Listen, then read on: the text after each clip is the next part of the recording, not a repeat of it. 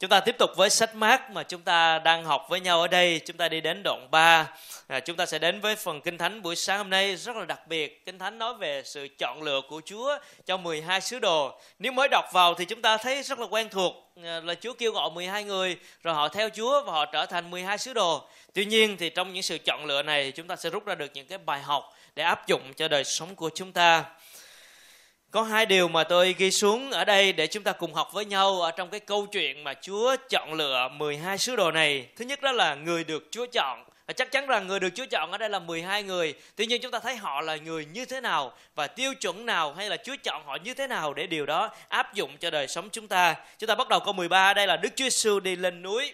À, tôi muốn dùng dừng lại một chút ở đây để thấy cái bối cảnh ở đây đó là trong cái giai đoạn mà đối diện với nhiều cái sự à, căng thẳng bất bớ đối diện với những cái vấn đề mà chúng ta thấy ở trong câu 6 của đoạn 3 đó là những người Pharisee bàn mưu với những người đảng Herod bàn mưu với lại vua Herod để bắt bớ và giết Chúa Giêsu thì trong giai đoạn đó thì Chúa bắt đầu để chọn lựa 12 sứ đồ và ngài đi lên núi. À, Luca thì ghi rất rõ đó là lên núi cầu nguyện và thâu đêm suốt đêm Chúa cầu nguyện ở trên núi có thể là bắt đầu 7 8 giờ tối gì đó, Chúa lên núi và cầu nguyện cho đến sáng một đêm dài, Chúa để cầu nguyện với Đức Chúa Trời hay là cầu nguyện ở trong cái lời cầu nguyện của Đức Chúa Trời cho các sứ đồ mà Ngài sẽ chọn lựa. Sáng hôm sau thì Ngài gọi những người Ngài muốn và họ đến với Ngài À, tôi thiết nghĩ rằng chúng ta thấy rằng trong cái bối cảnh lúc bây giờ đó là không phải là lúc thuận lợi để kêu gọi các sứ đồ hay là kêu gọi những người đòi hỏi họ cam kết. Bởi vì bây giờ đó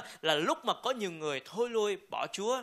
Chúng ta đọc văn thì chúng ta thấy điều đó. Bởi vì trong giai đoạn mà Chúa đang đối diện với sự bắt bớ và người ta tìm cách giết Chúa đó thì Chúa lại tiếp tục công việc của Ngài. À, đoạn lần trước chúng ta học đó thì Chúa ra bờ biển, đoàn dân đông đến theo Chúa và bây giờ thì Chúa lên núi cầu nguyện, sau đó thì Ngài gọi các sứ đồ.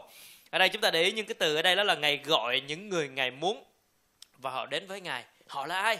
Họ ở đây đó là những môn đồ của Chúa, họ là những người theo Chúa. À, lúc bây giờ thì chừng khoảng vài chục môn đồ thôi, à, không có nhiều người nhưng mà trong những người theo Chúa đó thì ngài gọi ngài gọi họ lên trên núi và từ những người môn đồ đang theo Chúa đang trung tín với Chúa ở trong cái giai đoạn khó khăn đó thì ngài chọn ra 12 sứ đồ cho nên chúng ta thấy rằng cái điều này hết sức đặc biệt đó là 12 sứ đồ này là ai? Là những người được chọn từ những người môn đồ, từ những người trung tín với Chúa.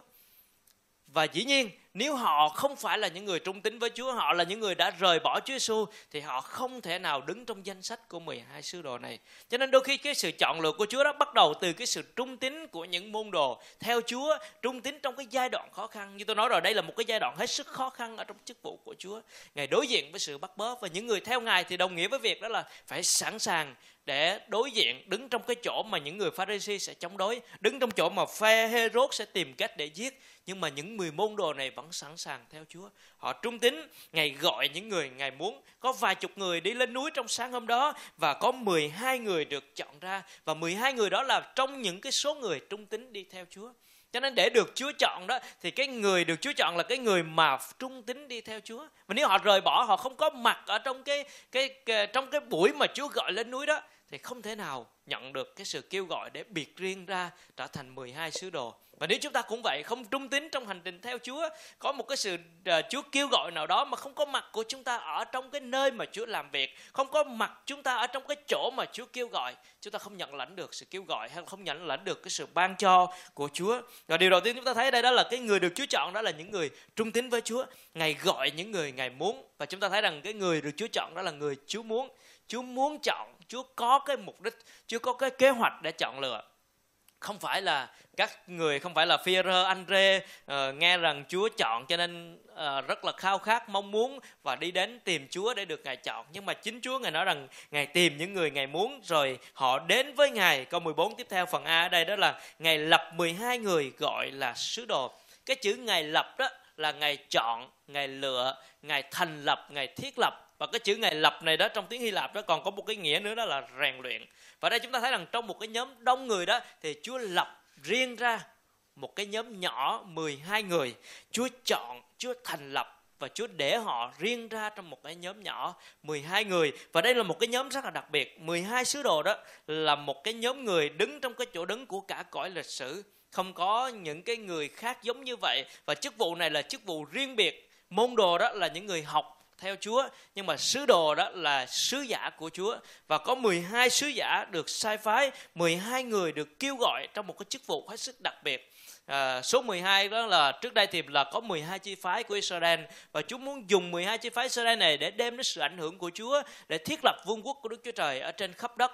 Nhưng mà họ không thể làm được công việc của Chúa thậm chí họ còn khước từ đấng Messi. Cho nên ngài kêu gọi 12 sứ đồ đứng vào chỗ đại diện thay thế cho 12 chi phái Israel để đem cái sự cứu rỗi của Đức Chúa Trời trên khắp thế giới. Cho nên đó là lý do mà Chúa gọi 12 người. Và chúng ta tôi muốn đi đến một phần nữa là câu 16 cho đến câu 19 để chúng ta thấy những 12 người này là ai. Ở đây chúng ta thấy rằng đây là 12 sứ đồ mà Ngài đã lập. Simon Ngài đặt tên là Phi-rơ, Gia Cơ con CBD và Giăng em Gia Cơ. Ngài đặt tên hai người là Boanet, nghĩa là con trai của sấm sét, Andre, Philip, Barthélemy, Matthew, Thomas, Gia Cơ con của Afe, Thade, Simon người Cananean và Judas Iscariot là kẻ phản ngài. Chúng ta thấy 12 người, à, đây là tên của 12 sứ đồ. 12 người này rất tầm thường, à, rất bình thường nhưng mà Chúa gọi những người bình thường này để trở nên những người phi thường. Ngài gọi họ, tôi thiết nghĩ rằng họ không biết rằng họ sẽ trở nên những người như thế nào. Ngay cả trong đêm Chúa thức thâu đêm để cầu nguyện thì những người này họ cũng ngủ bình thường. Họ không biết rằng sáng mai sẽ có một cái ngày rất đặc biệt để thay đổi cuộc đời của họ. Nhưng rồi Chúa kêu họ đến và trong danh sách 12 người này thì ít nhất cũng cả khoảng nửa trong số đó là những người ngư phủ, là những người đánh cá. Họ là những người rất là ít học, họ sống ở miền Galilee, họ không đến từ thành phố lỗi lạc Jerusalem, họ không đến từ những trường học danh giá của Jerusalem thời bấy giờ. Họ đến tại nơi cái vùng ngư phủ của biển hồ Galilee, họ đến từ những người rất là thô lỗ, à, rất là ít học, rất là đơn sơ, nhưng mà Chúa gọi những người đơn sơ đó để làm thay đổi thế giới. Giống như việc bây giờ Chúa Giêsu đến chọn lựa những người để đi theo Ngài, để Ngài trao cho họ sứ mạng để phục vụ Ngài. Nhưng mà Ngài không đến thành Jerusalem để Ngài chọn lựa. Giống như việc Giáng sinh của Ngài cũng vậy. Ngài đến Giáng sinh ở nơi chuồng chiên máng cỏ. Bây giờ Ngài gọi những người theo Ngài phục vụ Ngài. Mà 12 người này không phải là đơn giản. Họ là đứng trong chỗ của cả cõi lịch sử. Không có một cái chỗ nào giống như vậy. Không có một chức vụ nào giống như vậy. Họ là những người thành lập cái nền của hội thánh. Và họ là những người viết kinh thánh. Họ có một cái chỗ đứng rất đặc thù trong cả cõi lịch sử nhưng mà Chúa chọn họ từ những người rất đơn sơ, từ những người rất bình thường, rất tầm thường để làm việc phi thường cho Chúa. Ngài không đến thành Jerusalem để kêu gọi những người Pharisee là những người am tường kinh thánh một cách tỏ tường. Hoặc Ngài không gọi các thầy thông giáo là những người giải bày kinh thánh hay là các những cái người thuộc những cái giới sang trọng ở trong nước Do Thái thời bấy giờ. Nhưng Ngài lại đi về Galilee để gọi những con người đơn sơ tầm thường như vậy. Và họ là những người ngư phủ, họ là những người, thậm chí là có những người có nhiều cái xung đột bất mãn với nhau. Có trong đó có một cái người tên là là Simon người Cananean. Ông này là thuộc đảng Selop. À, cái tên của đảng Selop đó có nghĩa là những tay dao găm và những người này đó là sẵn sàng để gặp người La Mã và nếu giết được thì họ sẵn sàng giết chết người La Mã và họ có thể tự tử sau khi họ giết được một người La Mã. Có nghĩa là họ là những người yêu nước một cách nhiệt thành, một cách uh, quá khích đến nỗi là họ gặp người La Mã là họ chỉ muốn giết người La Mã mà thôi. Nhưng mà trong nhóm này lại có một cái ông tên là Matthew là người thu thuế mà chúng ta đã học rồi. Đây là cái người làm việc cho La Mã. Cho nên tôi thiết nghĩ là ông Caleb mà ông ngồi cạnh ông Matthew là thế nào trong đầu ông cũng suy nghĩ là có thể giết được thì sẽ lụi cho ông Matthew này một dao nhưng mà chúng ta thấy đây là những cái con người nó bất hảo như vậy, những con người nó có nhiều cái vấn đề như vậy mà Chúa gom nhóm chung trở lại trong một cái nhóm nhỏ 12 người để đứng trong cái chỗ đặc thù của lịch sử. Rồi chúng ta thấy họ theo Chúa như thế nào? Họ theo Chúa không phải họ giỏi lắm đâu, họ không phải đặc biệt lắm đâu. Họ theo Chúa họ làm gì? Họ cãi nhau, họ tranh giành chỗ đứng, coi cho ai lớn hơn họ tranh giành đủ thứ chuyện, họ cãi nhau đủ thứ chuyện, họ đi theo, họ gây rất là nhiều cái rắc rối cho Chúa Giêsu rồi cuối cùng đến ngày thi tốt nghiệp, thì tôi gọi là ngày thi tốt nghiệp, thì họ rớt hết, không có ai đậu hết. Ngày thi tốt nghiệp đó là ngày nào, chúng ta biết không? Ngày mà Chúa Giêsu bị bắt, sau 3 tháng Chúa huấn, sau 3 năm Chúa huấn luyện họ đến ngày tốt nghiệp thì rớt hết, không còn một người nào đậu cả.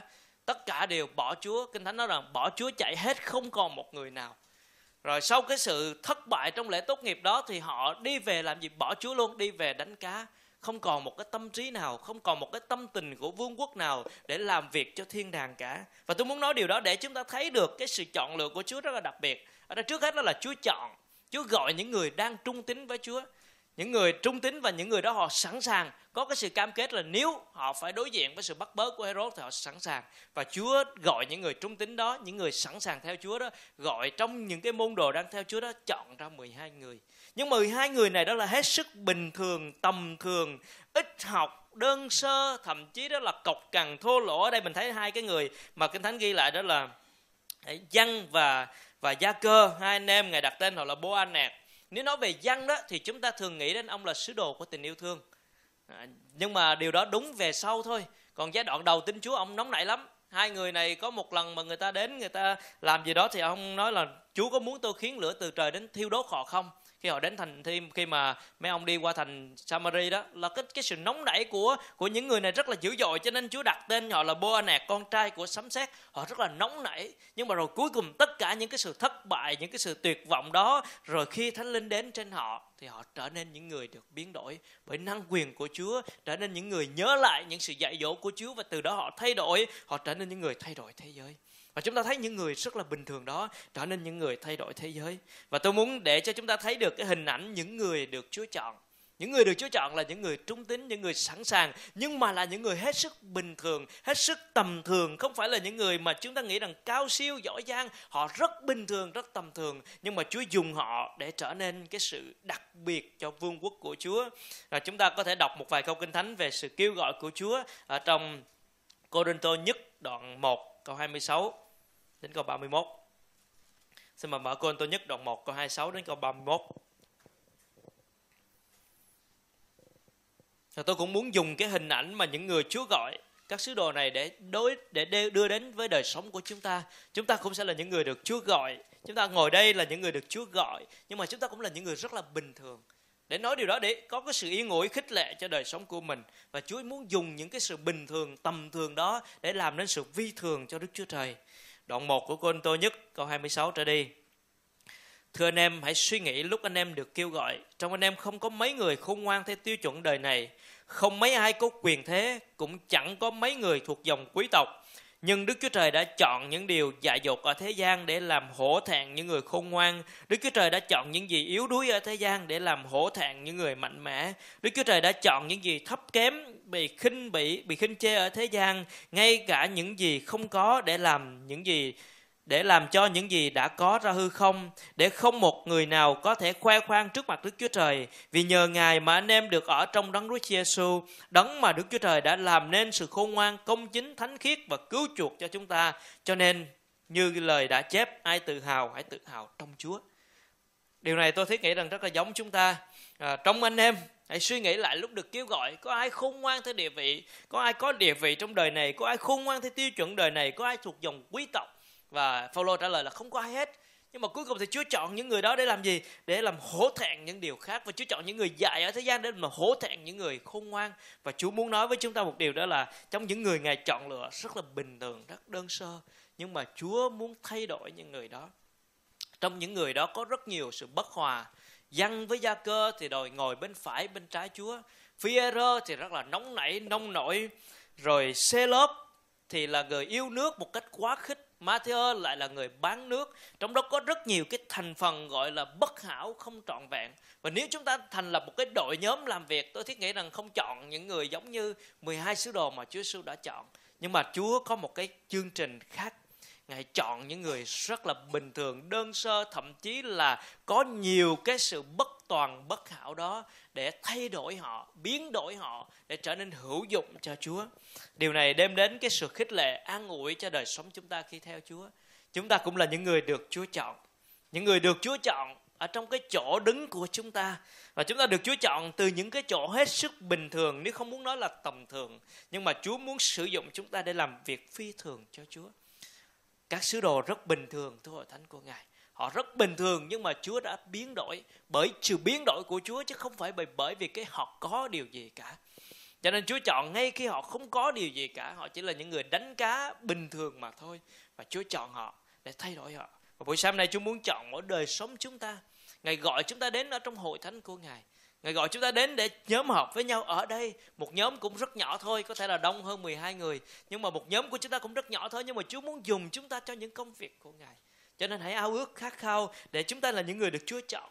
Cái người được Chúa chọn đây rất là đơn giản thôi. Đó là họ những người trung tín trong nhóm môn đồ. Trong khi họ, những người khác rời bỏ hết rồi.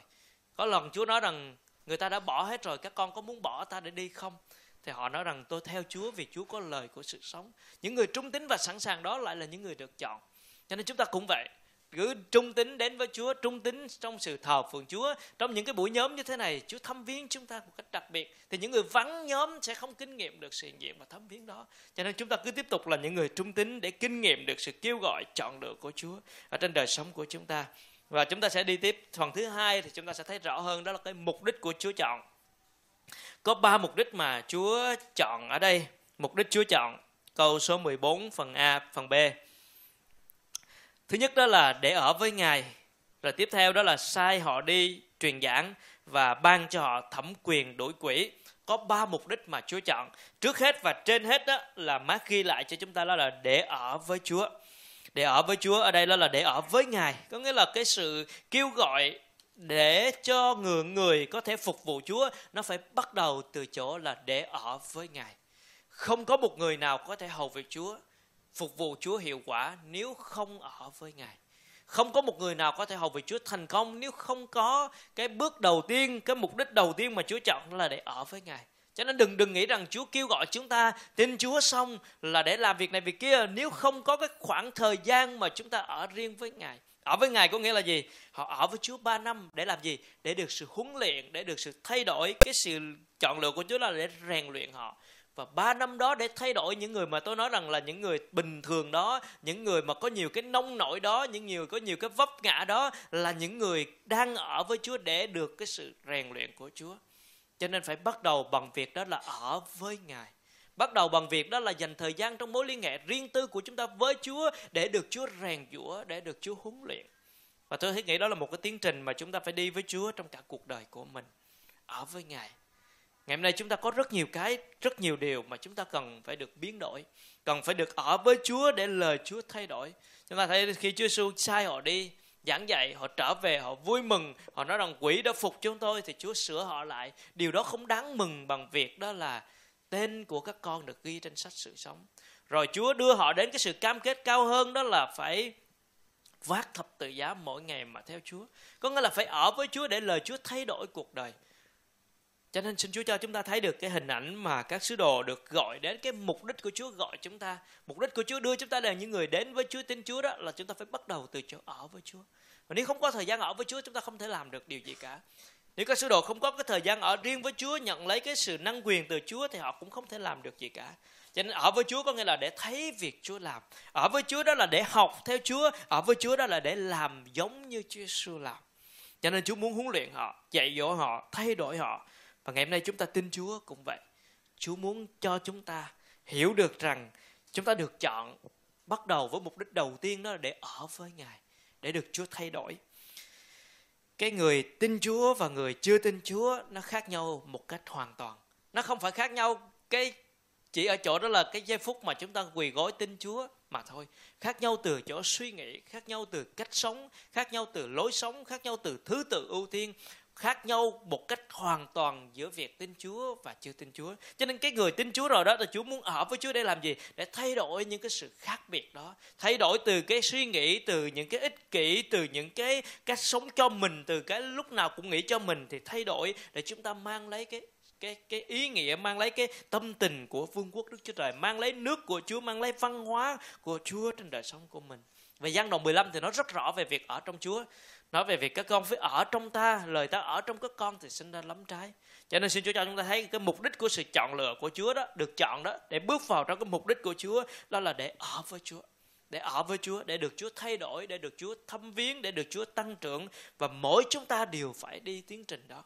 Mỗi chúng ta cần phải ở với Chúa trong hành trình theo Chúa của mình để chúng ta được thay đổi. Mục đích thứ hai ở đây đó là sai họ đi truyền giảng đây là sứ mạng dành cho các sứ đồ sứ đồ có nghĩa là sứ giả, là những người đặc biệt được chọn để sai phái đi và chức vụ của họ được sai phái đó là sai họ đi truyền giảng và Chúa có mục đích cho các sứ đồ đó là để truyền giảng và Ngài cũng có mục đích cho mỗi đời sống của chúng ta. Sứ mạng của các sứ đồ đó là đi truyền giảng và họ đã là những người truyền giảng khắp thế giới này. Họ đã những người lập nền hội thánh trong bài giảng đầu tiên ở công vụ đó thì phía đã đưa 3.000 người đến tin Chúa. Sau đó hội thánh phát triển lên 5.000 người. Hội thánh phát triển lên nữa và hội thánh phát triển ra các vùng phụ cận trong đoạn 8 của công vụ các sứ đồ. Thì đó là cái cách mà Đức Chúa Trời Ngài dùng họ trong sứ mạng đó là truyền giảng tin lành. Và tôi thiết nghĩ rằng cái điều sứ mạng lớn hơn hết, quan trọng hơn hết vẫn là công tác truyền giảng. Ngày hôm nay chúng ta có rất nhiều sứ mạng Ngày hôm nay chúng ta rất nhiều mục vụ khác nhau nhưng mà tất cả những đó đều quay quanh, đều tập trung và đều xoay quanh cái công việc đó là chia sẻ về Chúa cho người khác. Tất cả mọi mục vụ đều hướng về điều đó. Tất cả mọi mục vụ đều làm với mục đích đó là để cho người khác được biết về Chúa Giêsu và công tác chức vụ đó là mỗi người được cái sự sai phái khác nhau ở trong cái chương trình của Chúa nhưng mà chúng ta thấy rằng ở đây đó là Chúa gọi họ đến để họ ở với Chúa rồi Chúa gọi họ đến để Chúa sai họ đi và tôi thiết nghĩ đó là chỗ mà chúng ta cần phải suy gẫm buổi sáng nay. Ngày hôm nay Chúa sai chúng ta làm gì? Chúng ta có biết mục đích mà Chúa chọn chúng ta là gì không? Không phải rằng Chúa chọn chúng ta để chúng ta được cứu rồi xong dừng lại ở đó. À, sống một cuộc đời à, chỉ sống những ngày còn lại trên đất chờ được cứu mà thôi. Không phải như vậy. Nhưng mà Chúa chọn chúng ta để Chúa sai phái chúng ta, để Chúa dùng chúng ta cho một công việc nào đó để Chúa dùng chúng ta cho một người nào đó. Và chúng ta phải khao khát để tìm hiểu. Và chúng ta phải cầu nguyện để khao khát nhận lãnh cái sứ mạng của Chúa cho cuộc đời của mình. Nó không phải là đôi khi nó không phải là một điều gì đó to tát, không phải là một người truyền giáo khắp thế giới, nhưng mà đôi khi là một Chúa dùng chúng ta để ảnh hưởng đến một cuộc đời nào đó, con cháu, anh chị, em trong gia đình hay là một người nào đó. Có thể chỉ đơn giản sứ mạng của Chúa dành cho chúng ta. Đơn giản có thể là đôi khi để chỉ đi cứu một người nào đó mà thôi nhưng mà chúng ta phải khám phá sứ mạng mà Chúa dành cho cuộc đời của mình không có ai mà được Chúa chọn xong rồi được cứu ngồi đó, chờ đến khi qua đời trở về với Chúa cả nếu mà Chúa Chúa cứu chúng ta để chúng ta về thiên đàng thì nhanh thôi. Chúa cứu chúng ta rồi Chúa đưa chúng ta về thiên đàng rất nhanh. Nhưng mà Chúa để chúng ta còn lại trên đất này, có nghĩa là Chúa muốn chúng ta sống và ảnh hưởng đến một người nào đó và chúng ta cần có cái đời sống giống như vậy có cái sự khao khát giống như vậy. Và đôi khi chúng ta cảm giác rằng à, tôi không biết sứ mạng của tôi là gì tôi không biết tôi sống để làm gì và tôi không có muốn đáp ứng với bất cứ một điều gì cả. Và tôi cứ sống mỗi ngày như vậy thôi. Nhưng mà chúa nói với chúng ta đó là chúa chọn và chúa có mục đích của ngài. Và tất cả mọi việc đức chúa trời làm đều có mục đích ngay cả bắt đầu sự tạo dựng của Chúa trên thế giới này đều có mục đích. Và việc Chúa gọi chúng ta đến để là những người tin Chúa đều có mục đích. Chúa gom nhóm chúng ta ở tại hội thánh tên là nguồn sáng quận 7 này đều có mục đích. Đôi khi chúng ta thấy rằng, ồ, vài năm qua hội thánh không phát triển, rồi chúng ta không biết là nhóm lại đây để làm gì, không biết là Chúa dùng hội thánh chúng ta như thế nào. Nhưng mà điều mà chúng ta có thể làm đó là cứ ngồi đây và trung tín với Chúa để thấy được cái chương trình của Chúa, đi trong sự trung tín đó để chúng ta thấy được rằng cái mục đích mà Chúa dùng chúng ta ở tại nơi đây để làm gì cho nên Chúa cho chúng ta có cái sự trung tín để bước đi và tìm kiếm cái sứ mạng, cái mục đích mà Chúa dành cho mỗi cuộc đời của chúng ta là gì? Để chúng ta biết rằng Chúa dùng chúng ta cho chỗ nào. Chúa dùng chúng ta để ảnh hưởng đến cuộc đời của người nào. Đôi khi chỉ là một cuộc đời của một ai đó, nhưng mà Chúa muốn dùng cuộc đời của chúng ta. Rồi cuối cùng ở đây đó là Chúa ban năng quyền. Là chúng ta thấy ở trong cái câu kinh thánh ở đây đó đó là và câu 15 và ban cho họ thẩm quyền đuổi quỷ. Đây là dấu hiệu của các sứ đồ thừa thánh của Chúa các sứ đồ là những người được Chúa ban thẩm quyền cho việc đuổi quỷ ở trong thời bấy giờ. Cho nên đó là cái dấu hiệu để nhận biết sứ giả của Đức Chúa Trời. Cho nên họ là những người có quyền năng để đuổi như, đuổi những người bị tà linh, bị ma quỷ ám, thì họ có quyền năng đó. Nhưng mà chúng ta học được cái điều ở đây đó là Chúa muốn cho chúng ta thấy được cái hình ảnh của việc đó là Chúa ban năng lực kèm với sứ mạng của Chúa đầu tiên đó là để ở với ngài, sau đó ngài ban cho một sứ mạng và cuối cùng đó là ban cái năng lực, ban cái năng quyền để làm hoàn thành cái sứ mạng đó. Khi đi ra truyền giảng có nghĩa là gì? Đi ra truyền giảng có nghĩa là thu hẹp vương quốc của Satan và mở ra vương quốc của thiên đàng và điều đó có nghĩa là chúng ta đang đối diện với một cái cuộc chiến công khai với thế lực tối tăm ma quỷ cho nên để có thể làm tốt công tác truyền giảng này và các sứ đồ cần phải nhận lãnh ơn ban của Chúa đó là quyền năng của sự đuổi quỷ và ngày hôm nay cũng vậy nếu chúng ta nhận lãnh một cái sứ mạng nào đó Chúa giao thì Chúa ban cái ơn của Ngài kèm theo sứ mạng đó để có thể hoàn tất tốt công việc của Chúa giao cho mình. Vấn đề còn lại đó là chúng ta ở với Chúa để nhận lấy cái sứ mạng của Chúa, ở với Chúa để nhận lấy cái ơn ban của Chúa để chúng ta cứ tiếp tục được nuôi dưỡng trong điều đó để phục vụ Ngài. Cho nên xin Chúa cho chúng ta thấy được cái năng quyền của Chúa trong cuộc đời của mình. Không có người nào Chúa giao cho sứ mạng mà Ngài không giao kèm theo cái ơn ban để có thể hoàn thành công việc đó cho nên chúng ta được yên ủi và khích lệ để thấy được cái mục đích mà Chúa làm ở trên đời sống của các sứ đồ để chúng ta thấy được mục đích của Chúa làm trên cuộc đời của chúng ta. À, chúng ta tôi sẽ đọc một vài câu kinh thánh để chúng ta thấy được mỗi người à, Chúa gọi chúng ta đều có một cái sứ mạng cho cuộc đời của mình. Ephesos đoạn 2 câu số 10 có lẽ chúng ta rất là quen tôi đọc ở đây. Ephesos đoạn 2 câu 10 nói rằng vì chúng ta là công trình của tay Ngài, được tạo dựng trong đấng Christ Jesus để thực hiện những việc lành mà Đức Chúa Trời đã chuẩn bị từ trước để chúng ta làm theo. Chúa có mục đích cho đời sống chúng ta. Và vấn đề đó là chúng ta bước đi trung tín để khám phá mục đích đó và chúng ta hoàn tất mục đích đó. Vì chúng ta là công trình của tay Ngài được tạo dựng nên trong đấng Christ Jesus để sắm sẵn, để thực hiện những việc lành mà Đức Chúa Trời đã chuẩn bị. Chúng ta là những người thực hiện những việc mà Đức Chúa Trời đã chuẩn bị không phải là những việc mà chúng ta nghĩ ra, hay là chúng ta phải cố gắng, hay là khám phá ra, hay là tìm ra việc để làm nhưng mà Chúa đã chuẩn bị việc cho chúng ta làm vấn đề còn lại là chúng ta biết cái việc mà chúng ta cần làm đó là gì ta đọc một câu kinh thánh khác đó là phi thứ nhất đoạn 2 câu 9 phi nhất đoạn 2 câu 9 nói như thế này, Nhưng anh em là dòng giống được tuyển chọn Là chức tế lễ hoàng gia, Là dân tộc thánh, Là dân thuộc riêng về Đức Chúa Trời Để anh em trao truyền công đức vĩ đại Của đấng đã gọi anh em ra khỏi nơi tối tăm, Đưa vào vùng đất, Đưa vào vùng ánh sáng kỳ, diệu kỳ của Ngài. Ở đây nói gì? Anh em là những người được tuyển chọn là tức là chức tế lễ hoàng gia là dân tộc thánh. Để anh em làm gì? Để rao truyền công đức vĩ đại của đấng gọi anh em. Để rao truyền công đức vĩ đại rao truyền những việc mà chúa đã làm cho anh em. Rao truyền những việc về đấng đã làm trên cuộc đời anh em. Để chúng ta làm gì? Để chúng ta rao truyền. Và đó chính là sứ mạng của cuộc đời của chúng ta. Cho nên Chúa cho chúng ta thấy được cái điều mà Chúa đặt để trên cuộc đời của chúng ta. Không ai, chúng ta đừng nói rằng tôi không biết làm gì những việc chúng ta có thể làm rất đơn giản đó là trung tín với Chúa trong những chỗ Chúa đặt để. Những việc chúng ta làm rất đơn giản đó là bày tỏ danh Chúa cho những người mà Chúa đem đến cho cuộc đời của chúng ta. Những cái cơ hội Chúa đặt để trong cuộc đời của chúng ta. Hãy nói với Chúa rằng con muốn làm cái sứ mạng của Chúa đó là nói về Chúa cho những người đó. Chúa nói với chúng ta đó là chúng ta sẽ rao truyền công đức vĩ đại của đấng gọi anh em. Đó là rao truyền cái danh của Chúa, công việc của Chúa làm trong cuộc đời anh em cho nên Chúa cho chúng ta thấy cái khúc kinh thánh mà các sứ đồ được gọi đó đều có mục đích và ngày hôm nay chúng ta không có cái chỗ đứng của các sứ đồ, bởi vì họ chỉ đứng cái chỗ đặc thù của 12 sứ đồ mà thôi và có thêm Phaolô là sứ đồ cho dân ngoại là sứ đồ thứ 13.